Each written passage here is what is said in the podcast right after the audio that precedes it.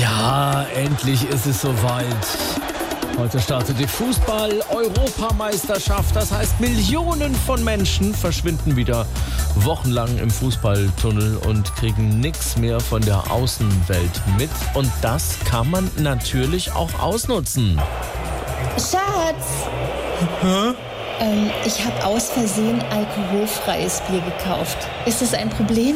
Nee, nee. Puh, dann ist es bestimmt auch okay, dass ich deinen Mallorca-Saufurlaub mit deinen Kumpels storniert habe. Die haben stattdessen drei Maniküre-Tage mit Hotstone-Anwendungen im Odenwald. Ah, okay. Ja. Übrigens, am Wochenende kommt meine Mutter zu Besuch. Sie hat's allerdings so im Rücken und müsste deshalb bei uns im Bett schlafen und du auf dem Sofa. Ist das ein Problem? Ach, äh, Quatsch, alles gut.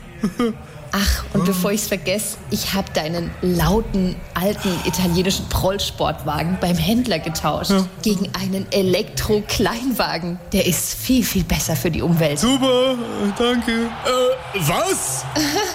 Bekommst du doch was mit? Das war doch nie und nimmer ein Foul. Sauerei, ey.